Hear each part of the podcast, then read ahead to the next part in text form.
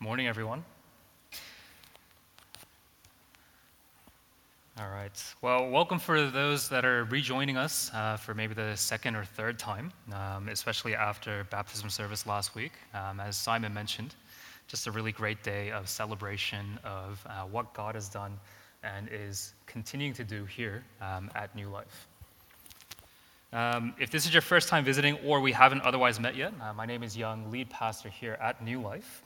Um, and we are starting a new series this morning, as you can see by the screen. Uh, you can see the new artwork that uh, creative team has worked on. Um, if you look closely, I don't know if you can tell from there, um, it has Corinth inside those praying hands. So it's uh, quite a, um, a relevant, you know, they're always very relevant, but it's quite um, yeah, detailed. So I do encourage you to get in close and have a look um, at the praying hands as well. Uh, the new series is called United as One, as you can see, um, and it's through the book of First Corinthians, the letter to the Corinthians. And it'll be broken up into four subsections. So if you've ever read through First Corinthians before, you know that it's quite a, a long letter. And so it's broken up into those sections that you see on screen. So one in mind, 1 Corinthians 1 10 through 417. Uh, one in body will be the second uh, subsection, 418 to 740. One in heart, that'll be from chapter 8 to chapter, uh, end of chapter 14. And then one in resurrection, which is chapter 15. And these are uh, bookended by the opening of the letter um, and the closing of the letter. So the opening of the letter is the one that we'll be looking at this morning. And after each section, you know, I can imagine that you're looking at this and thinking, this is this we're going to be in this for years. You know, it's not going to be like that. So we're going to take a two-week break from 1 Corinthians after each subsection as well, with a bit of a longer break for Christmas. And so uh, we'll have plenty to jump around in as well. Um, for today, just to give you an idea of what we're going to be going over, there's, um, I guess, five big things that I want you to walk away with this morning as we read through uh, the first part of 1 Corinthians and as we uh, listen to the preaching of the word. Number one, when we live unaware, uh, the culture around us will infiltrate and shape us. So when you live unaware, the culture around us will shape us. Uh, number two, apart from God, we have no true understanding of our identity. You know, we like to shape our identity around different things, but without God, we have no true understanding of what this identity is. Uh, number three, the way we live must be united with what we proclaim. And so we can't just have one or the other. Uh, number four, altogether, we must be united as one church belonging to, to God. And so we can't be divided in any sort of way. And finally, there's hope because God is at work in our midst. And so, with that in mind, why don't I pray for us and then we'll get into the word.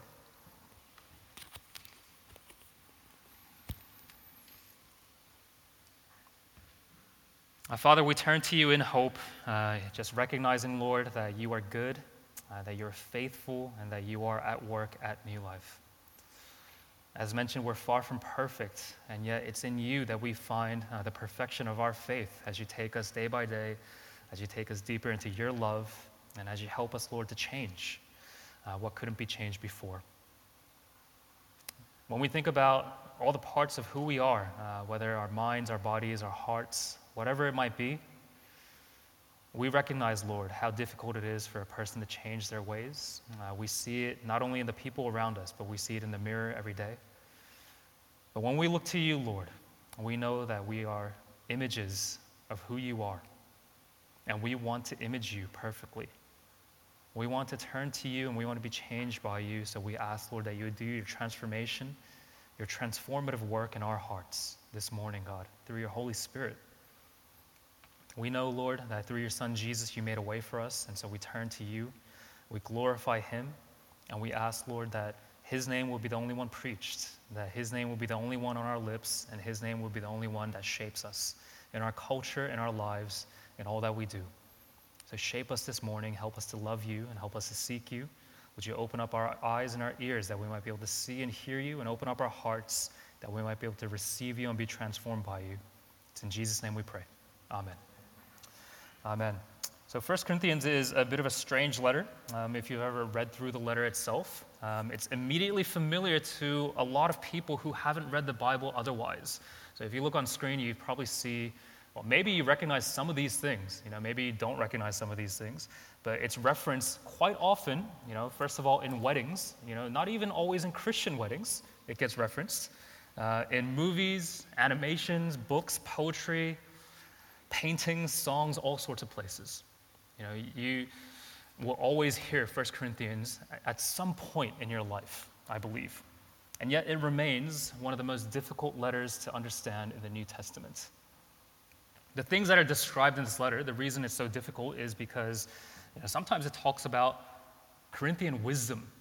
You know, it talks about the way that we understand this world around us. It talks about legal matters that the church members are taking up with one another. Like imagine, like look across to the person next to you and imagine this person is taking you to court about some sort of matter and is suing you for all that you have for some reason. Some of you are imagining this with a lot more ease for some reason. Um, there's references to prostitution and pagan worship and meat markets. You know, some of these things we definitely don't have experience in. And there's no explanation attached to most of these things. And so we're reading these things and we're just kind of left to uh, our imagination to try to figure out what is Paul talking about. And these are often uh, not the things that are referenced in popular media either. So you don't hear about the meat markets when you're at a wedding. You know, you don't hear about these things. The behind the scenes stuff of the language being used as well. So Corinth itself as a place, its social customs and its religious practices, all of these are so far away from where we're at right now. You know, when we think about where we're at in Sydney, New South Wales, when we think about the church that we're a part of, the time period that we're in, yes, we can imagine Greece and we can imagine Corinth, which is a real place that's there right now. And yet, the place in history is so far away from where we're at right now that it's hard to imagine up just a picture of what's going on in this letter. And not only this, but the letter itself, although it's called First Corinthians, is itself a response to another letter and to a report, and we don't have access to what this is responding to. We only have access to what Paul is saying here, you know, in response to this. And so we're like, what, what was the question? Well, we can kind of guess. But this is a good place to start. The fact that it's a letter. This means that it's written by someone and it's written to someone or some people and this informs our reading. Oftentimes, we don't even think about this part when we read through the New Testament letters because we sometimes read these letters as though there's some sort of instruction manual for how we should live our lives. But that's not the main priority that these letters take when we read these things. As an example, I've uh, prepared two different excerpts from letters that I've found. And the writer, the receiver, and the context change the way that we read these letters immensely. Okay, so the first letter, I'll read this to you if you can't see it on screen. For years after I become a regular communicant, I can't tell you how dull my feelings were and how my attention wandered at the most important moments. It's only in the last year or two that things have begun to come right, which just shows how important it is to keep on doing what you're told. When you hear this, when you read this for yourself, how do you read this letter? You know, what's the tone that comes across to you? You know, we often have arguments because of text messages because we can't convey tone without our little emojis. So, what's the tone that's happening here? Is it overbearing? Is it commanding? Is it loving? Is it confessional? These are things that we have to ask ourselves. Here's the second letter. When two humans have lived together for many years, it usually happens that each has tones of voice and expressions of face that are almost un- unendurably irritating to the other. Work on that. Bring fully into consciousness of your patient that particular lift of his mother's eyebrows, and let him think how much he dislikes it. Let him assume that she knows how annoying it is and does it to annoy. And of course, never let him suspect that he has tones and looks which similarly annoy her. What about this one? Is the tone of the letter therapeutic? Does it have to do with informing about therapy? Is it new age? Is it observational? Both of these letters are written by the same person, C.S. Lewis, you know, Christian theologian, great Christian writer. The first to his goddaughter, addressing her nervousness at taking her first communion. Basically telling her, don't worry so much about whether or not your emotions are in this. Just do what people are informing you or instructing you to do, and the feelings will come later. And the second is from the perspective, C.S. Lewis is writing this, from the perspective of a demon writing to another demon about tormenting a Christian in the Screwtape letters. But unless we have this context, it's really hard to tell exactly what's being conveyed here. You know, it's really easy to read our own interpretations into these things when we remove everything like the writer or the receiver of the letter. So, what about our letter today, 1 Corinthians? If you read the first two verses with me again, Paul, called as an apostle of Christ Jesus by God's will, and Sosthenes, our brother, to the church of God at Corinth, to those sanctified in Christ Jesus, called as saints with all those in every place who call on the name of Jesus Christ our Lord, both their Lord and ours. So you can already tell the writer of this letter is the Apostle Paul. We know a lot about him if you've been at New Life for a little while. We heard about him on many occasions, various sermons over the last year and a half. Uh, we've talked about him most recently in our series through baptism, I Promise. Uh, in the final sermon, we actually visited Paul's life and we saw how the persecutor became the persecuted proclaimer of who Jesus Christ is. He talked about how he was baptized. He talked about how he was met on the road to Damascus by Jesus Christ. This is a man who knows the Corinthian culture really well. He's done a fair bit of traveling. If you've ever seen the maps at the end of your Bibles, it talks about his missionary journeys around the world. And so he didn't have planes at that time either. So he's on boats, he's been shipwrecked, he's done all sorts of things, walking, so on and so forth. Gone through Jerusalem, Greece, Syria, Cilicia, Galatia, Tarsus, Antioch, Ephesus, and has even lived in Corinth. So, our place of interest this morning, Corinth. In fact, while on his second missionary journey, he founded this church in Corinth. You can read about this in Acts 18. It actually talks about how this came about. He founded this church. So you could say that Paul has a very close relationship with the people that he's writing to. And so as we read this letter, as this letter unfolds, we begin to see Paul's purpose in writing this letter. He wants for the church to unite together on essential truths of the gospel. He doesn't want them to be, to be divisive about certain things. He desires for the church to glorify God by discarding worldly things. He has a great love for the church, I suppose, just as any pastor would. Verse 2 tells us who he's writing to the church of God at Corinth, those sanctified in Christ Jesus, called as saints. So, Corinth was destroyed by Rome and then refounded in 44 BC by Caesar. It became one of the most important cities in the region, in the Roman Empire, because of its strategic location. You can see it's very zoomed out. You can see it though. Um, it's kind of in between these two bodies of water. Okay, you can see it on this modern day map. Uh, it's between bodies of water and important cities in biblical times. Asia Minor is to the east, Macedonia to the north. We read about these things in Acts when Paul's doing these missionary journeys and he's trying to figure out where to go next. Rome is to the west, and Egypt is to the south. These are all very significant cities in the ancient world. So it became the center of trade and commerce, and they started a canal there for shipping as well that's still used to this day. And so you can see this is a very important city in the ancient world for commerce. Because of all this, Corinth, remember, it was destroyed and then it was rebuilt, but it quickly became a very rich place people could make a living. They just had to move there, they just had to go into business. So lots of people from different places came to this place to make a living. Many religions settled in, and many traveling speakers came to address gathered crowds, to share their ideas about how life should be. Now, as many prosperous cities do, the people that occupied the city became obsessed with status and greed and fell into the worship of idols and sexual immorality. This is unfortunately the story for much of humanity, much of human history, even for us today.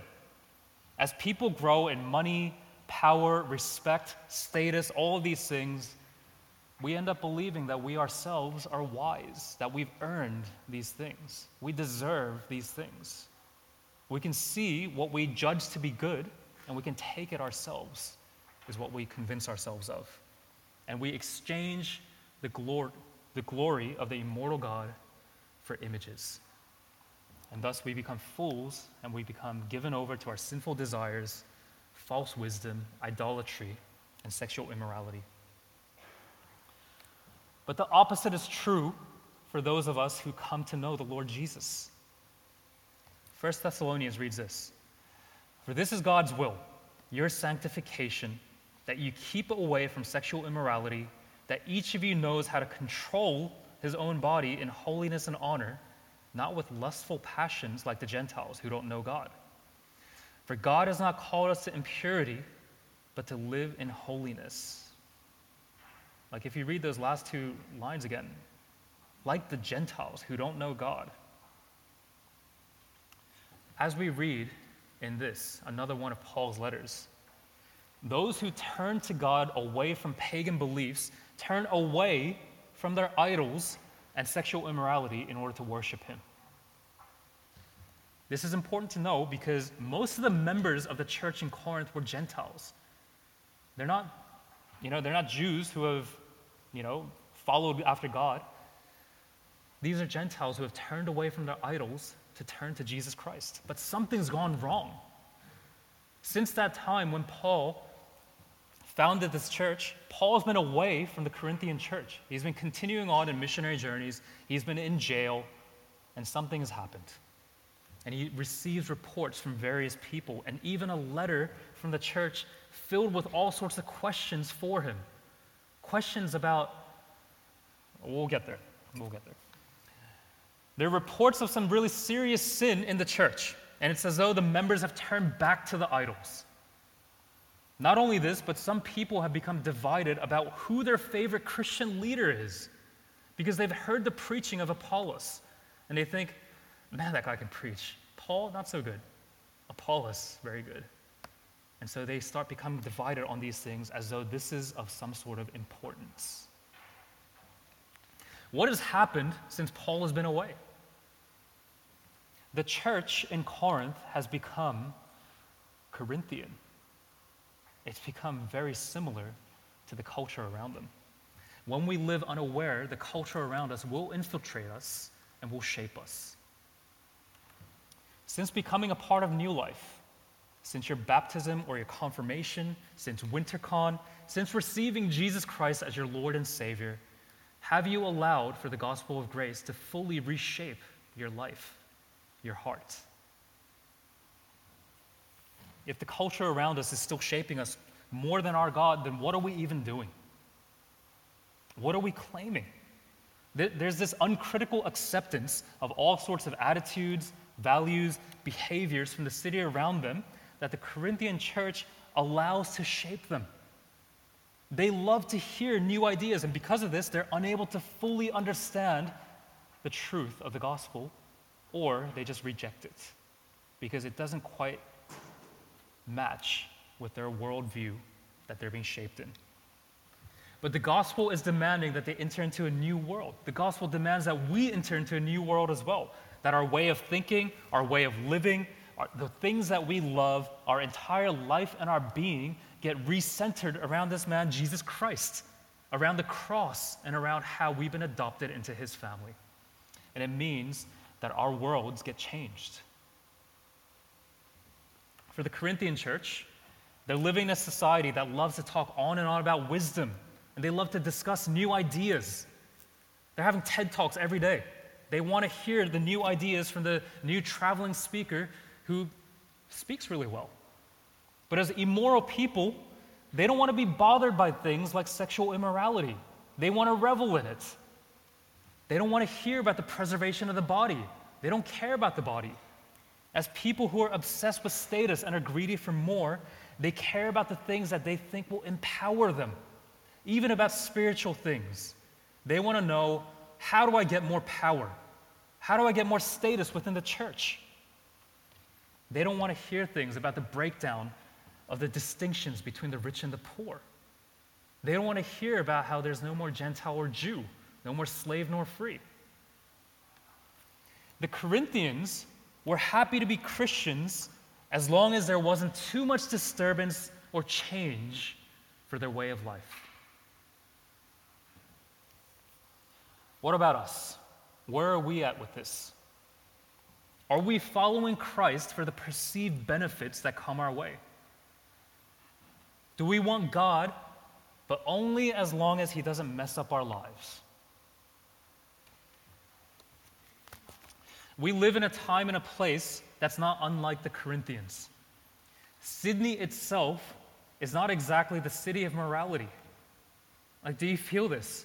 When you walk around, when you look at the people, when you look at yourself, do you feel this? We still have the age old struggles with immorality and idolatry, greed and lust for more. Look at the people. It's not just our local city, though. We're part of this increasingly global community. You know, this information that we share, like, I feel like I know more about America sometimes than Australia. And I don't know why that is. I feel like I know more about Ukraine than Australia sometimes. And it, it's mind boggling when you think about it. Similar to Corinth, though, this is a society, this global community that we're a part of is a society that's shaped by thinkers and speakers. It's not accidental. Like, we haven't arrived at our current time in our culture by accident. Things are happening quite purposefully. There's poets and philosophers, there's thinkers and speakers, there's psychologists and celebrities that shape the way that we think. This has gotten to this has gotten our society to a place where we've discarded previous notions of what it means to even be human. Do you realize this? This is like the baseline of humanity has changed. We've instead accepted a very new version of what it means to be ourself. There's this historian and theologian named uh, Carl Trueman in his new book, Strange New World. He describes this understanding of self as expressive individualism. Okay, and what this means is that this is the idea that each person has a unique core of feeling and intuition that needs to be expressed in public if individuality is to be realized. What does that all mean? Okay, it's a whole bunch of you know nothing, right? So in, in other words, there's a belief that we're masters over our own lives, that nothing can make demands of us, and that we can only have true happiness in our lives if the things that we feel inside are lived out publicly, and everyone around us applauds and affirms us. And anyone who doesn't must be canceled out, must disappear from the public eye. However, we live must be celebrated by everyone around us. Otherwise, we can't have true happiness. Anything less will be an oppression of what we perceive to be our identities. Because the most authentic thing to society is what we think about ourselves. I think, therefore I am, Descartes says. We believe this about ourselves, and so we think this is all there is. Like the most authentic thing is what we think, and so we live as though we're brains trapped in these bodies, these God forsaken bodies that don't do what we tell them to do, that don't you know, lose whatever we ask it to lose. We can even shape our bodies into whatever we want these days through hormones or surgery or new laws. This is what we believe about ourselves. And so nothing can make demands of who we are or our humanity because we can shape who we are. So it shouldn't be any surprise to us as we're talking about these things. You know where we're headed. This plays out most in the areas of things like sexuality and idolatry. These are areas that we're going to see addressed in this letter and in this series. And these are areas that have been problems for all of humanity since the time of the Corinthians and before then as well. My brothers and sisters, we have no true understanding of our identity apart from God. We can believe that we do, we can believe that we're masters of our own fates, but where will that lead us? In 20, 30, 40, 50 years' time, will we be doing the same thing again? Will we be regressing and saying, maybe we shouldn't have inserted all that plastic into our bodies? Maybe we shouldn't have reshaped ourselves. There's something not right. And so we go back to natural movement or something. Everything is happening in these waves. Our society fools itself into believing that because we can manipulate plastics and chemicals, that we have utter control over ourselves. I can't decide what to wear in the morning. I can't decide what to eat in the morning. And yet, I'm supposed to believe that I have ultimate control over where I'm going to end up in 30 years' time. Have we bought into this? Like Christians, have we bought into this? Paul writes to the Corinthians to tell them that their identity is given to them by God in the light of the gospel of grace in Jesus Christ. We've seen as much from our time at WinterCon, born of God. We're children of our loving Father, adopted into his family because of what Jesus has done. Verses, verse 2 says, To the church of God at Corinth, to those sanctified in Christ Jesus, called as saints with all those in every place who call in the name of Jesus Christ our Lord, both their Lord and ours. We're reminded in the opening of this letter about who we are, our real identity, not what we believe about ourselves, that we're sanctified in Christ, that we're called as saints, we're different, we're holy, we're distinctive from this perishing world. Why go back to it? We're not primarily consumers in this world. We're, you know, flooding our eyes and our ears with film and television, with podcasts and lectures, with things that uncritically shape our thoughts and our hearts. But the way we live must be united with what we proclaim. What we proclaim is different. Shouldn't our way of life be different as well? This is hard though, and I acknowledge this. You know, I acknowledge this as a consumer of the culture myself even as I look back at previous sermons where we talked about how we very uncritically consume mass media, like I think back and I think, oh man, have my media habits changed since then? A little bit, but not quite to the point that I'd like it to be. And I know it shapes me. I know that it shapes us. This is a daunting task for us, as daunting as it must have been for Paul and the Corinthian church at this time. And yet, when Paul finishes writing this opening to this letter, he does it with thanksgiving and confidence in God. Read with me, verses 4 to 9. I always thank my God for you because of the grace of God given to you in Christ Jesus, that you were enriched in him in every way, in all speech and all knowledge. In this way, the testimony about Christ was confirmed among you, so that you do not lack any spiritual gift as you eagerly wait for the revelation of our Lord Jesus Christ. He will also strengthen you to the end so that you will be blameless in the day of our Lord Jesus Christ. God is faithful. You were called by him into fellowship with his Son, Jesus Christ, our Lord. If you've ever read 1 Corinthians besides chapter 13, you know that it's not an easy letter. Like, take some time over the next couple of weeks just to read through 1 Corinthians. It's not easy to read, it doesn't feel nice to read. It can't have been comfortable for Paul to pen this letter either. Like, I imagine writing an email like this to New Life. I think I'll, I don't know what I'll do. Maybe I'd resign first, okay? There's a lot of uncomfortable things to get addressed here. They talk about sexual immorality in all of its ugliness, litigation between church members, idolatry. He talks about these in really, you know, horrible detail.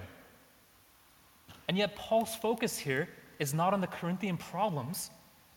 In fact, he thanks God for the very things that are causing issues in this church, like the spiritual gifts that are causing so much division in the church. He says, I thank God that you've been equipped with every spiritual gift. He talks about their enrichment in speech and knowledge, even though it's their very givenness to this worldly wisdom that shipwrecks them. Paul's focus is on how God has done this. He boasts in God. He knows that He's a source of all knowledge. He knows that nothing was achieved with human hands, so he turns their attention back to God. He turns his own attention back to God as well. We can have this thanksgiving and this confidence as well. When we face up to the problems that are facing New Life, that are facing the church in this world, right now, in this modern age, when we face the problems that we ourselves face, we can have this thanksgiving and this confidence. When we look at our society and our own lives and how they reflect the world that we live in, we might feel overwhelmed. And what can we possibly do by our own strength? Can we change the cultural narrative? I've heard it talked about before that we need to take on you know, different spheres of influence in order to change the world. Is that going to happen? Have you seen Christian films? I don't think we're going to take that mountain. As Paul looks to God for this, so do we. New Life, our church, stands at the precipice. We're looking over this world and we're in a good spot now. I feel it. I feel like we're in a good spot now, New Life. Some of you are feeling it as well, but we have to be aware of what kind of cultural wolves seek to get in, seek to infiltrate our minds and our hearts. We can't do it on our own, but God can. Just as He has done in saving us in Christ Jesus, just as He's done in this work, in this letter to the Corinthians. He's also at work in shaping us, in sanctifying us, that we might be called as saints. As we get ready to enter into this first subsection of the letter uh, next week of our series, we must come together in one mind. Next, next week, we're starting off in one in mind, in the way that we think about things, that we might be able to seek true wisdom from God, not from the sources around us, not from our parents' generations, not from whatever educational institution or media or whatever. That we might stand united as one in what we proclaim and what we live out as children of God. Why don't we pray?